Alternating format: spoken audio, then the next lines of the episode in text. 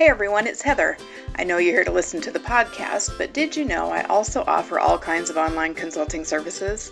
Stuff like webinars, book studies, curriculum training and consultation, and even companion activities for podcast episodes to use for staff development. If you're interested, you can check out my website at w w w dot that early childhood nerd dot com, or you can email me at heather at that early childhood nerd dot com. Thanks for listening. Grab your highlighters. Can't find them? They're probably right there in your pocket protector. It's time for That Early Childhood Nerd Podcast. Let's get nerdy. Here's Heather.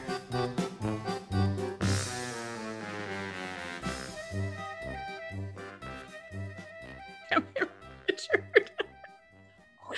Welcome, everybody, to another episode of That Early Childhood Nerd. Um, those of you who are watching the video version, that's Richard uh, showing you his That Early Childhood Nerd t-shirt. And those of you who are listening, Richard just showed everybody his That Early Childhood Nerd oh. t-shirt. Thanks, Richard. And where can people buy them? Um, it's it, Bonfire. I don't know the link off the top of my head. Wow. But if you go to Bonfire, it's it's like a fundraising t-shirt thing. You go to Bonfire. Okay, there you Search go. Search That Early Childhood Nerd, and that's where they are. Sorry, I didn't know you were going to ask me that. Happening. I could have been prepared. um, I know the link is in my Instagram bio, so you, you can go. find it there. I love my shirt. It's soft and comfortable. They are nice I'm shirts. Proud yeah, wear. yeah. I'm. Uh, I this will tell you, the eyeglasses logo is a little bit unfortunate for women of certain shapes. Right? God damn it! Stop that. Listeners, you can imagine what's happening. We won't go into detail. Right. So you're also, there's Sam. Sam Balch is here. Hi, Sam. And you will all have figured that that's Richard Cohen. If you're not, if you're listening and not watching. And I'm Heather. And um, this is the first time I've recorded in a while. And I sort of, sort of forgot how it works. And um, Zoom always throws me now that it makes that announcement that the meeting's being recorded. That was a little scary. Right? So I was not um, anticipating that. No, it just started that. I don't know if I did something wrong and they felt oh. like they need to keep me in line. I don't know. Um, someone's been well, trying to Well, just a reminder, you're the host and Sam oh. and I are guests. That's how oh. we're, we're people that show oh, up. So yeah. You're counting on me to keep this rolling. Okay. All you're right. right. Well, so actually this is, um, I hope this is going to be a, a good conversation. It's one we've been talking about for a long time. Um, but we're going to talk about a book that um, Exchange Press published um, just not very long ago. Yep. Can of Worms. Fearless thank you, Exchange Press. With Toddlers by Nick Terranova. And yes, thank you to Exchange. They were very gracious and generous and gave us all um, copies of the book so that we can discuss it. Yeah, thank you, Exchange. um, and thanks to Nick for writing it. um, For but real, this, thank you. Yeah, so I would. I just want to say when I first saw this book, um, Can of Worms, again, Fearless Conversations with Toddlers, the toddler enthusiast in me was just very excited. Right. Um, And um, it it it is a, it went down a little different path than I was expecting, just based on yes. that Fearless mm-hmm. Conversations with Toddlers. Um, and it's um, it's a much bigger, I guess, topic, and and it's it's about um, it's about gender identity, and it's about um, social justice, and it's about how big our jobs as teachers can be, and how competent children are, and the things that that we can learn. Um, from them and with them. Um, so even though I was excited about the title, anyway, once I read it, I was, you know, it took me a little deeper than I was expecting it to go. Um, so I'm, I'll, we'll do a little sum up here pretty soon of this and start the actual conversation. But did either of you want to throw anything in there? The one thing that stuck out to me, and you just said, it's about how competent children are. And absolutely, that is so true. It is also about how competent the adults in their lives are and mm-hmm. can be and yeah. should be, and how you have the capacity as a teacher to embrace kind of these sticky conversations, these things that I believe he at one point he uses the phrase makes your pulse race. Yeah. You can embrace those things and do those. Yeah. And you don't have to be right one hundred percent of the time. But if you're coming from a place of curiosity, a place of care and compassion, and a commitment to learning and keeping these children learning and keeping them safe, then you know, just the most incredible things will happen. Mm-hmm. Um, I would add uh, for, for listeners and also watchers, um, it's a small and it's a thin book. It's a yeah. fast read yeah. and it's not an expensive book.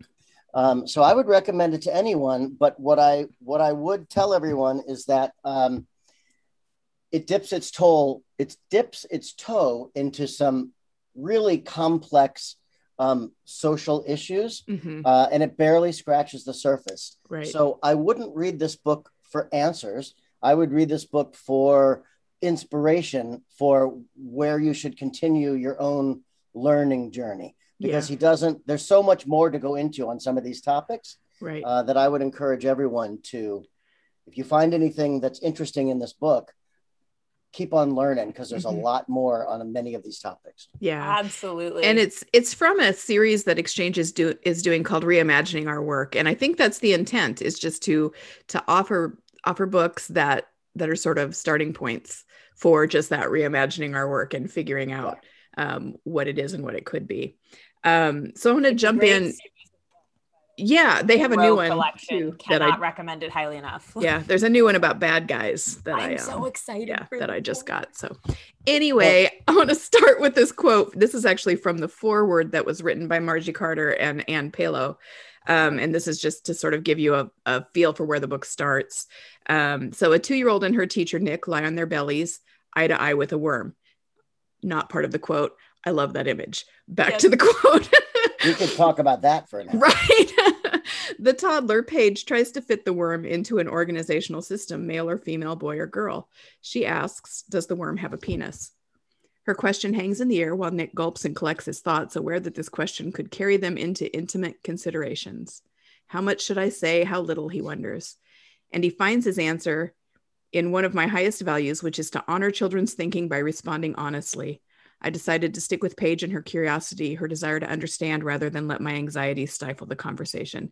And so Nick opens a can of worms, um, is, is the starting point. So um, I, I think there's something to be discussed there, because we've probably all been in those moments where, um, where we have that opportunity to give like a knee-jerk black or white kind of answer, where we have to deal with maybe our own shock, our own discomfort before we decide how to how to progress. But I think the imagery of Nick being on his belly with that child, eye to eye, looking at the worm, is a good uh, also metaphor for these kinds of, of conversations that Absolutely. come up. Absolutely. Oh, just the just the idea that A, we can and should join children at their level. And B, joining them at their level doesn't take away our identities, our education, the fact that we are adults, mm-hmm. right? Like we can never be children again, despite how I might act at certain times. And it wouldn't be, what's the word? It, it wouldn't be authentic for me if a child asked, if I was in that situation, if a child asked me, does a worm have a penis? It wouldn't be authentic for me not to give any sort of response, because I'm an adult who has a whole lifetime of experiences and education and opinions that will influence what I do. And if we decide to tell teachers, you need to discount all of that and only answer in certain ways, mm-hmm. we are losing so much of what makes this profession so important. And I would, and I would build on that. That was awesome, Sam. Yeah. Um, and That's say also does. about that image. um, yeah, this is mine and Sam's first time together on the Nerd Show. So we don't even know. I can't believe that. That's so exciting. Crazy, right? Anyway. Um, I really like that both of you are taking a moment to point out that Nick is lying on his belly on the floor with the kids and how important that is. Unfortunately, you know, so I've been in this field now almost forty years, and that's still um, a revolutionary idea, that we early educators should be laying on the floor on our bellies with a child. Um, and there's a lot we can unpack there, just around, which we have in many po- nerd mm-hmm. podcasts about people who go and come into this field um, with an idea of what it means to be a teacher based on the furthest back teacher they can remember, which is maybe first grade, maybe kindergarten. And so they think their job is to teach, and they think their job is to control. And so I think one of the really important things to understand is that, in addition to everything that Sam just listed, is that when you're down on your belly with a child, you are still the adult in the room. There is still a power differential, and it is within your power to decide how that moment's going to go. Am I going to answer the question? Am I going to facilitate? Am I going to ignore it? You're the one who has those choices, regardless of where your body is positioned and what you think your job is.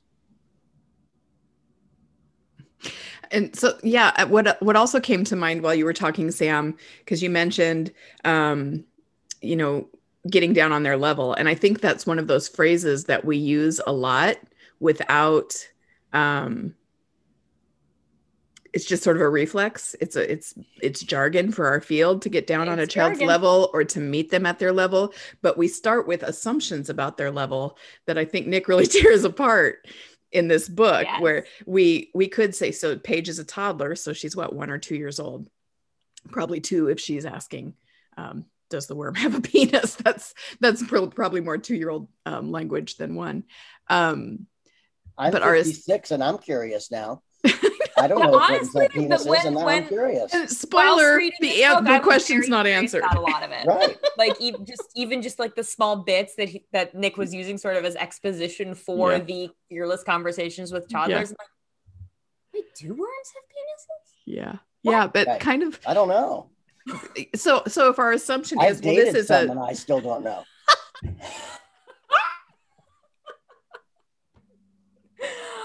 We'll never well quit, never give up, Richard. The dates didn't go well. That's so that's God. Well, now I don't know at all what I was saying. We had been assumptions, meeting them we, at their we level. We had been talking about this, yes, this use of the term getting down on their yeah. level as yeah. jargon. Yeah. Well, I think then our assumption, what I was going to say is our assumption is sometimes, and it's an, maybe a an unconscious assumption, as many of them are, is that two-year-old getting on their level means oversimplify or mm-hmm. black and white, um, rather than doing what Nick describes through most of the book and really observing and sitting with and thinking about and not feeling like you have to have an answer in the moment. And that's how he decided what Paige's level was. Yeah. Um, after, after lots of thoughtful reflection and observation and his own sort of body check and um, emotion check um, before he said, oh, toddler level. Okay. So that's a yes or a no kind of an assumption. Yeah, this idea of, of modeling not knowing, modeling the fact that the gray area is a really beautiful place to be, modeling how to, and maybe modeling isn't even the right word, because these are just conver- these are these are actual conversations that are happening. This isn't like practice for real life. This is real life with these right. children, and just having these conversations with them where it's saying, you know, I'm not really sure. Something I have heard before is X Y Z, and I'm not sure if that's totally true. We should find the answer. And what if you do know the answer? Then how do you proceed, mm. Sam? Oh, yes, Sam. Good question. Yes, Sam. I think I think in the book, Nick does such a, um, you mentioned this earlier, Richard, like a lot of the book goes into topics that, I mean, we you could have three PhDs about. Right, about gender identity, about culture and ing- indigeneity and where you're from. There's a whole, I, I forget which page and which section, but there's a whole part of the book about this conversation about, um, I think there's two children, there's either one or two children who have an indigenous background, right. and there's one child who doesn't. And the child who doesn't is now asking about, oh, what's my tribe? Mm. Where am I from? And that is a hugely complex topic. And I believe in the book, Nick mentions that he doesn't, you know, he can't say for sure if the child does or doesn't have any indigenous background, but he's pretty sure that they don't. So now he's got the answer. And he's sort of evaluating in his head, okay, what is this child looking for? Mm-hmm. This child is looking for connection, is looking for identity, not necessarily looking to be named as something, but is looking for a way to connect with peers. So mm-hmm. he offers an answer that values and respects the fact he does not know everything about her background Anne starts to sort of pivot and say, I've heard the word tribe used to describe a group of people who you're very close to, who you're connected with, like a family, like a classroom. And I think that was such a, that just struck me so much as such mm-hmm. a beautiful way of honoring what the child truly needed in that moment. Because it would have been really easy to say, oh, well, you're not, you're not native. You're yeah, not indigenous. Right. It's and not relevant to you. That process that you're describing and that Nick, that Nick described in the book seems really complex. It seems really scary. But for me, I ha- as I thought about it more, I thought, um, well, what was that child looking for? He was looking for a schema to fit new information into, right? And that should be really basic. So what what can we do with, with that way of thinking? That there, and even the penis question, um, you know, my schema is boys have a penis and girls don't. And um, if that's the starting point, um, what kinds of information do they need? What's the real question in there? Um, is it really just about anatomy or is it bigger, deeper than that, but, but it's, it's, it's a child looking for more information. Um, and it's, it's maybe more helpful for us, for, more helpful for them if the stance we take in our response is, well, let's just keep exploring it and not necessarily, here's the fact, put this in your file folder. Right. And, and we'll move on. Right, because we're not at the bank, right? We're not here to deposit information into the account of children's brains. Yeah, right. Yeah. It's a but there's a lot of people in our field who think that that is exactly their job description. Yeah. Right? Um, the child is supposed to leave their time with me knowing more stuff than when they started with me. Mm-hmm. And as I think the three of us are saying is that that's, that's a, a deep misunderstanding of the role of the early educator. It might be a decent goal for an elementary school teacher, but in the first five years, right, that goal is off. Yeah. So that that's one of the quotes that I that I had um, dog-eared for today. Um, in chapter two, he says, in my younger years as an educator, I tried to make things simple for children, thinking this was quote unquote developmentally appropriate and not considering what children were actually capable of. I thought my role was to give them answers that would make them feel secure. Years later, I now see that my thinking was far too simplistic and did a disservice to children. Isn't that so, what struck me about that, I just thought it was so funny that, and I, I was the same way, right, when I started in this field, that we think that our job is to make things simple for children and make them digestible, but that is actually too simplistic thinking on our end. We are the ones who are thinking too simply yeah. when we do that. It's not the children who, right. Children do not think simply. They think in complex patterns with zero regard for the conventional bounds of society, which is why I'm in this field. So, so well, for and us- also, oh, go ahead. Oh, I was just, again, for us to think that they need it to be simple is in itself far too simple of a thing to do. Right, right. That it needs to be simple implies that the young child is a simple thinker. And as you said, that's also the wrong path to go down. Once you embrace that the child is fully capable and competent for their stage of development, um, it changes the way you interact with them. Um, but also, uh, in addition to simple and complex, um, where my mind goes to is there's a, there's a, I don't know what you call them, a subchapter, a subheading somewhere in this book. Um, that says something like um, living with disequil living blah, with disequilibrium, right? So that takes me back to my Piaget one oh one, right? And the spiral, the spiraling construction of knowledge in which we go from equilibrium, right? I'm just, re- not for you guys, I'm repeating it for the listeners, maybe who don't know it, right? So equilibrium, that's that place of safety and security. I understand the world, so I'm okay. And then something else happens to you in life and you um, find yourself, you find the pendulum swinging over to, oh, I thought I understood the world, but now something bigger than my understanding just presented itself. Now I'm feeling a little scared because I don't understand it. I'm in disequilibrium, right? And so going back to that idea of early educators thinking they're teachers, they think the goal is equilibrium. Mm-hmm. And it's, it's a complete... Um, transformational perspective to realize that for early educators, in many ways, our goal is disequilibrium. is living in the question with the children and um, letting that be okay. Mm-hmm. I want to get living in the question tattooed on my arm. That is such, that is a, that's a hot quote. I love that. Oh my God. I've been, I've been uh, looking for quotes for new t-shirts. So maybe that'll be a new t-shirt. That's a, re- but that well, is, that I is what it is. That. Yes. With your name, Richard, of course. Yes. And I get Jesus. Percentage of the profits. Yeah. Okay. Yeah. Um, so, so I had asked each of you to, to pick quotes that you wanted to talk about. Should we move into that? And um, one of you share which one. Let's do it. You're bringing Mine to talk about. Towards the end of the book, I believe it's page eighty.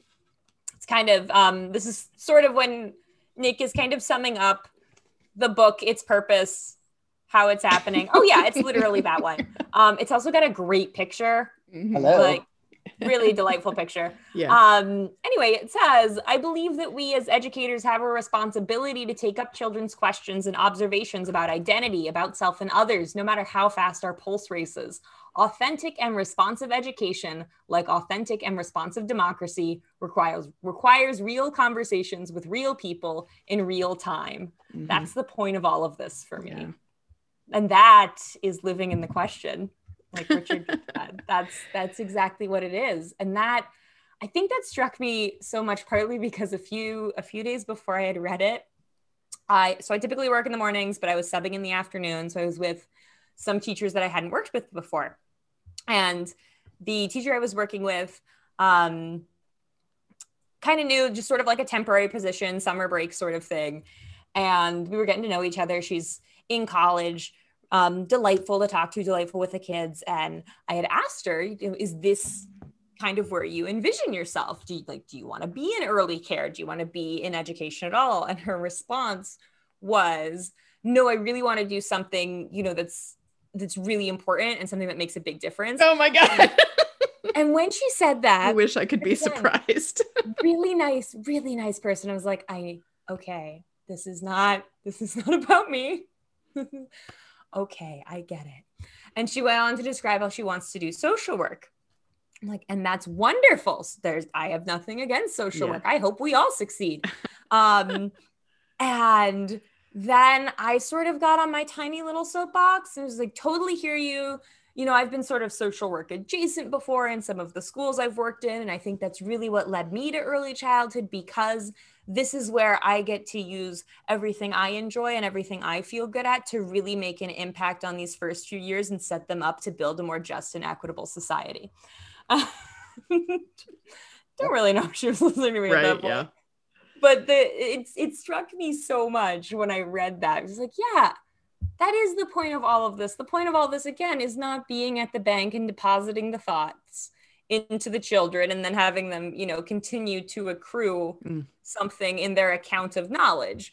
The point is that we're giving children a place to test being in disequilibrium, to test defending their ideas, to test facing new information and figuring out what to do with it. Mm-hmm. And after that, you know, they will learn, all, they'll learn colors, they'll learn numbers, they'll, they'll learn all of that mm-hmm. as they do this. But if they're not doing this, how are they supposed to interact with each other when they get older? How are they supposed to see someone who's different from them or does something different or has a different belief about something and come to a conclusion with them while honoring each other's humanity? They can't do that when they're ten, twenty, thirty, if they're not learning how to do it when they're two, three, four. Mm-hmm. Yeah. Or being allowed to do it. Cause it's, it's yeah. more that we're, we're, we're teaching them not to do it than that we have to teach them to do it. I, oh, Does that make sense? That like, here. yeah, yeah, yeah. And that's I think that's that. this, the part of the quote, um, that quote that, that I think hits hard too, is that idea of a topic that makes your pulse race, because of course they talk about gender identity. He talks about gender identity in the book. He also talks about race in the book. And those are both very scary conversations for, I think, most of us when we're faced with it, if we aren't a little bit, um, if, if we aren't, hmm, because we, a lot of us are in disequilibrium. Yes. Learning about those things ourselves.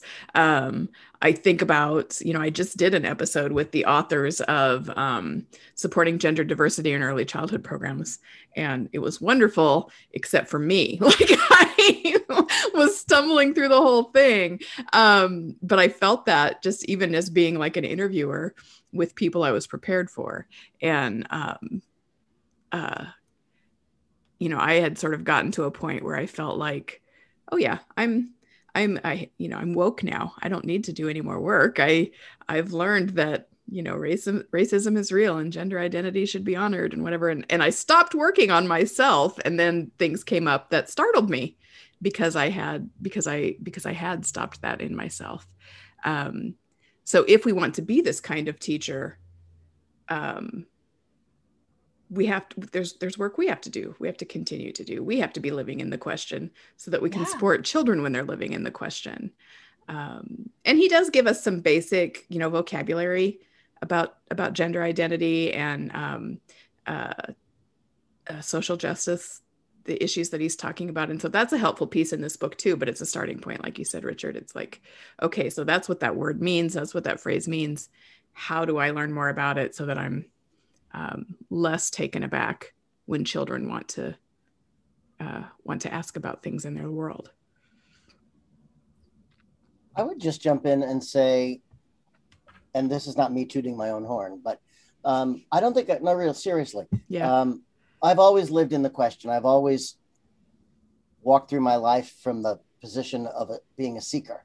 Uh-huh. So I'm always curious. I try to always be curious. I try to always sort of live in the question and whatnot. So I've never opened a can of worms because nothing ever felt can of wormy to me. Sure. Um, is that a phrase? Yeah, um, it is now. It is now. Um, uh, and my pulse never raced mm. um, because I'm, I don't know. There's just, you know, I go back to that old Mister Rogers quote. Um, anything that's human can be mentionable. And anything that's mentionable can be manageable. Mm. It's a abridged version of his famous yeah. quote.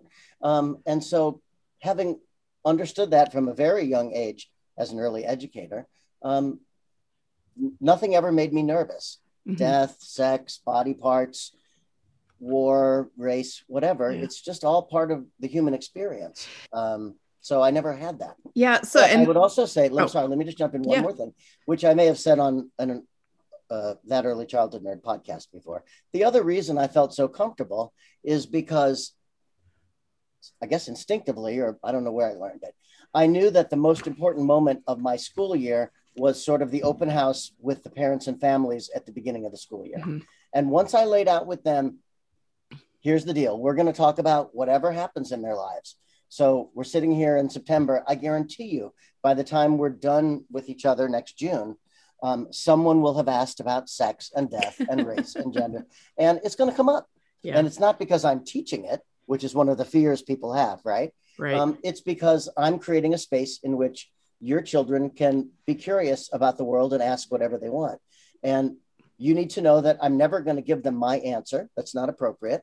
We're going to wonder about it. We're going to research about it. And I'm going to let you know the minute any question like that that could make your pulse Uh, rise um, came up today so mm-hmm. that you're prepared for when you uh, are with your child after school.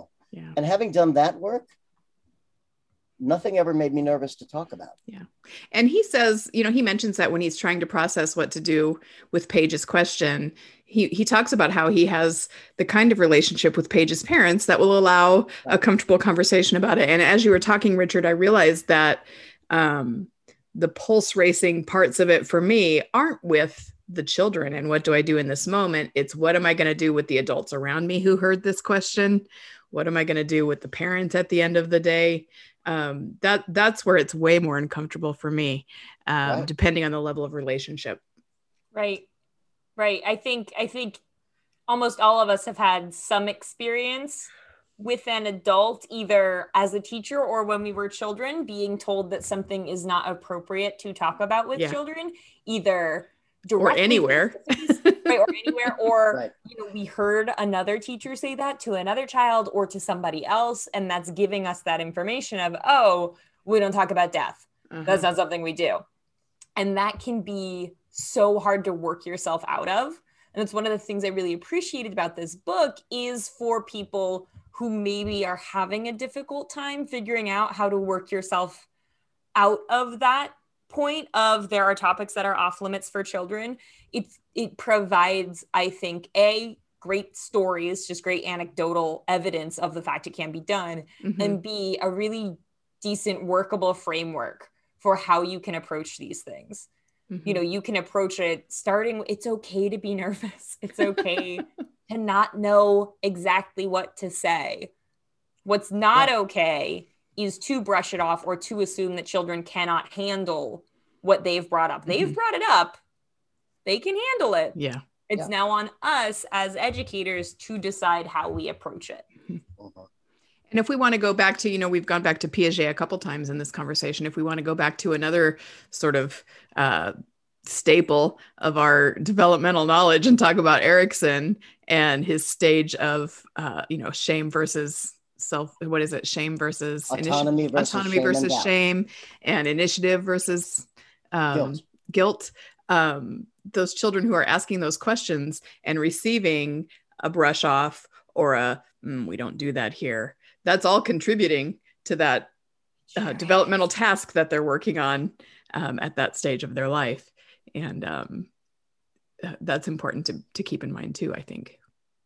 But, and also, you know, I think as Sam was saying, um, or what I was thinking as Sam was, was speaking is um,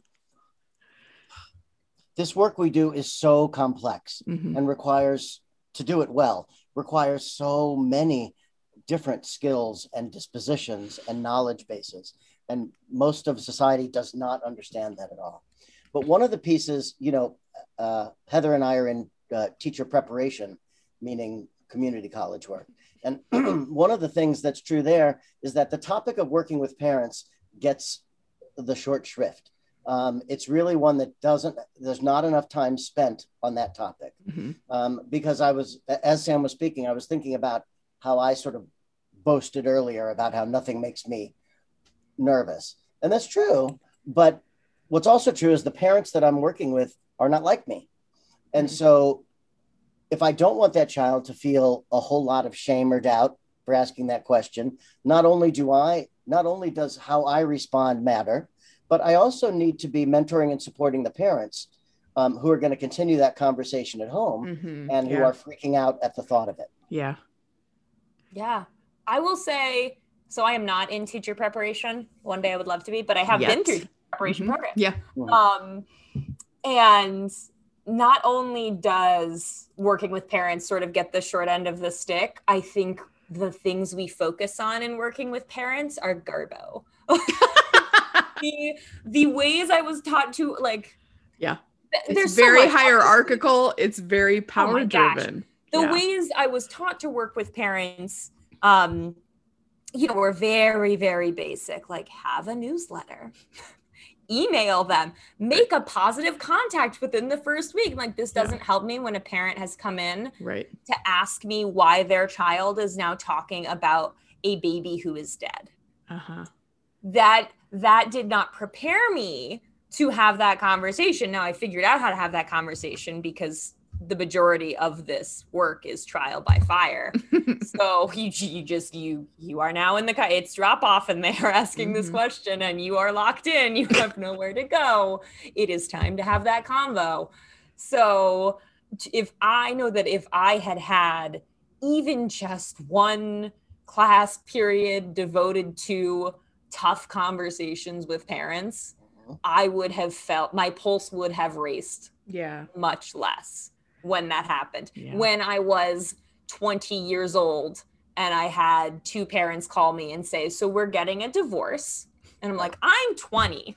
I don't right. know anything about relationships. Yeah. Right. And you're giving me this information yeah. and you're asking me how I'm going to support your child. And I'm like, or the, ah, yeah, the prep about difficult conversations with parents and families is how to tell them your child misbehaves. I mean, that's the oh, difficult God, yeah. conversation right. you're prepared right? for, but but not these more complex ones. Yeah. yeah, not not like Richard said, supporting them throughout their parenting journey. Yeah, we, we, you know, can wax poetic all day about how it takes a village, but we never actually talk about what that village looks like. Mm-hmm. That village looks like giving that parent resources when they say, my child is now dressing in a certain way and wants us to refer to them in a certain way, and we don't know what that's about. Mm-hmm. Like, hey, here's some information for you. Here's what we'll do at school. Yeah. You let us know if you need anything else at home. We're going to check in at the end of the week. Yeah.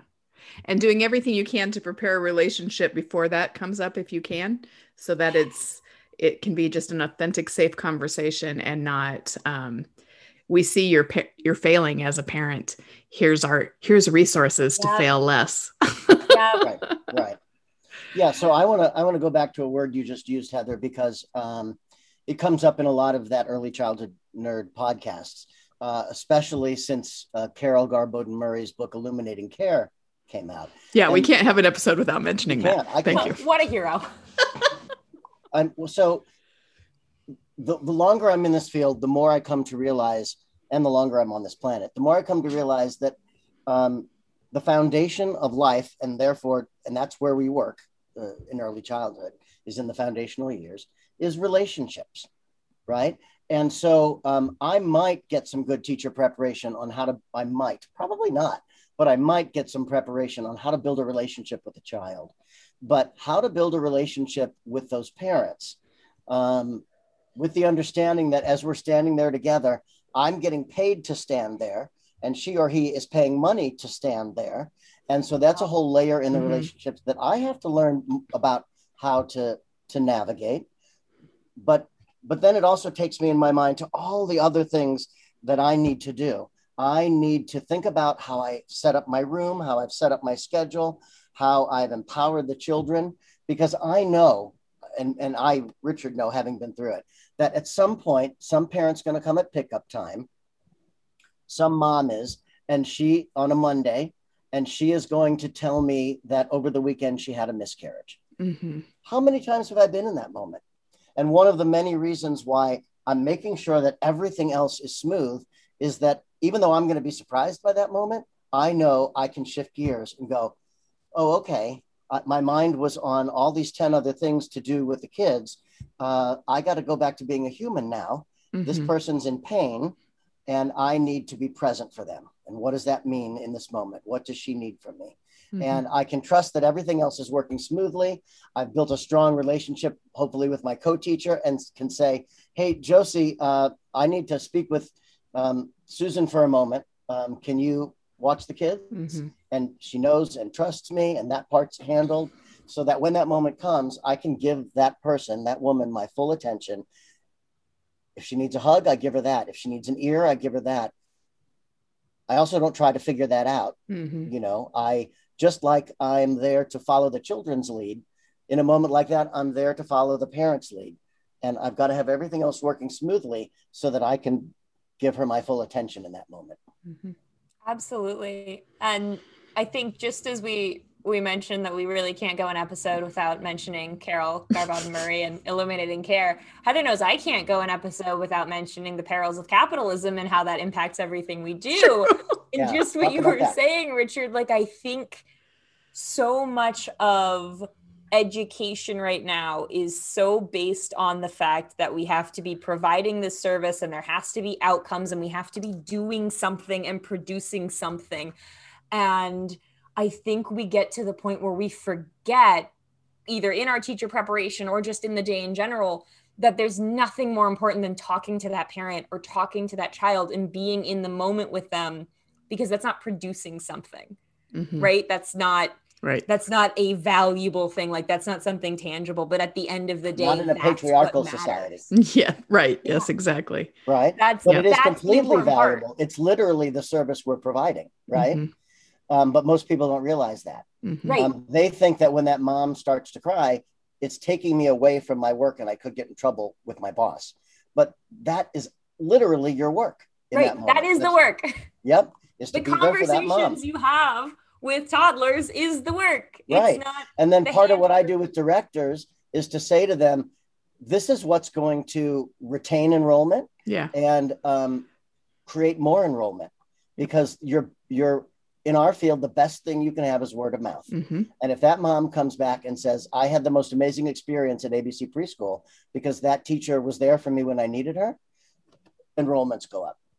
So you are, it is, it, it's a, it's a misnomer, whatever, to think that you're not, I'm no fan of capitalism, but if that's, if that's the context you're living in, um, we can make that case. Yeah. Please yeah. know that what you're doing uh, is absolutely a productive service that provides economic economic value for your program that mm-hmm. you're getting paid by. Yeah. For Boom. Sure. Yeah. Boom. So I have no idea how long we've been talking. Um, oh. Because we chit chatted so, so much at the beginning. I know, but I, so, so what that's leading to is, do we have time for Richard to share his quote? I have time for Richard if Richard is time. It's up to you guys. Yeah. Well, or do you want to? Yeah. Heather knows that if I share my quote, we're going into a three part episode. um, that may be true. Yeah.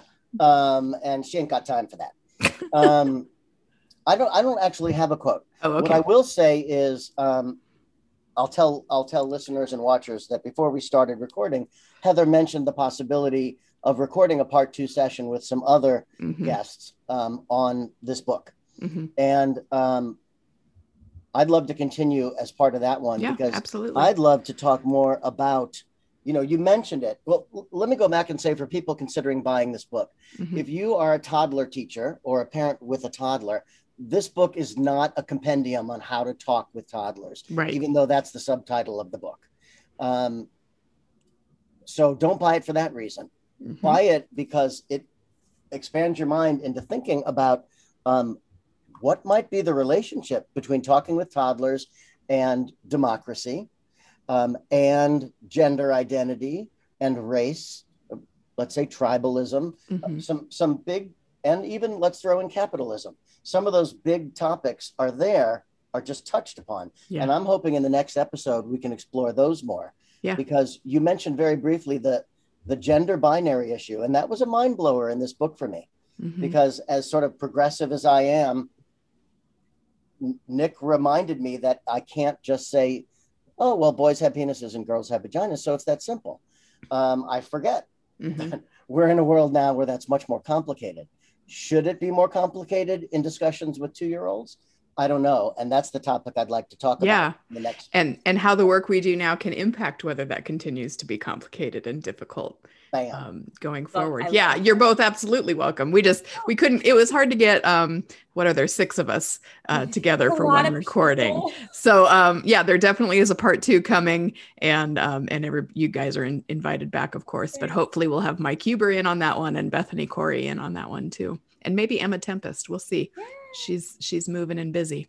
Um, so yeah, thank you both very much for this um, for this conversation. I um, as I wrap up, I do want to share, and I didn't warn you guys that I'm going to do this, but I do want to share with listeners because I don't know what's going to happen to the podcast in the coming months.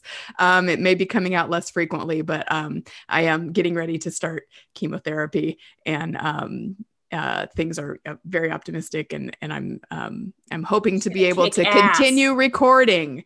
Um, but if not, there may be some best of episodes thrown in over the next um, few months while I'm while I'm figuring my life out. I'll be Joan Rivers if you need a guest host. Perfect.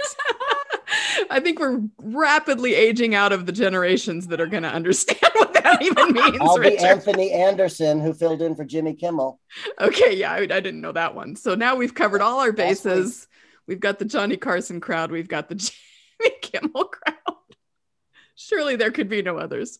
Surely. But you know, look, can I just mention something here? Maybe. We've just been talking about difficult, how to have, how to bring up, or no, how to navigate difficult topics. Right, with little people.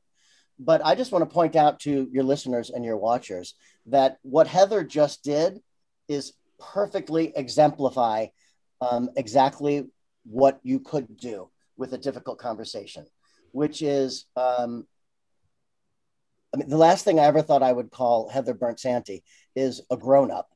But, um, it was such a lovely, mature, grown-up uh, thing to do, to say, this is what's happening with me. It makes a lot of you nervous. I'm scared too. And um, I'm going to be fine. And here we go. Mm-hmm. And wow, what Heather, what you just modeled for all of us, in case the rest of you didn't notice it, is an exemplar of not only early childhood education and how to talk with young children about difficult topics, but just how to be a, a, a super cool, really amazing adult in this world. And I uh, thank you, Heather, for being that for us. Um, yeah, well, now you're making me turn all red, so it's time to end. Well, good. We needed to get the blood to go up to your face. Yes, I need. I need, clearly need more blood in my brain. All right. Thank you, Richard. That was kind. You're welcome. Um, thank you both for this conversation and your flexibility as we've tried to get this set up. And, um, and I hope everybody comes back for another episode of That Early Childhood Nerd. Bye. I'll be there. That's the show. Now go get your nerd on.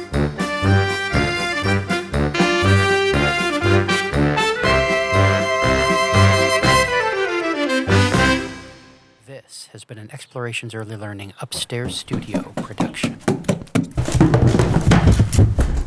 Oh.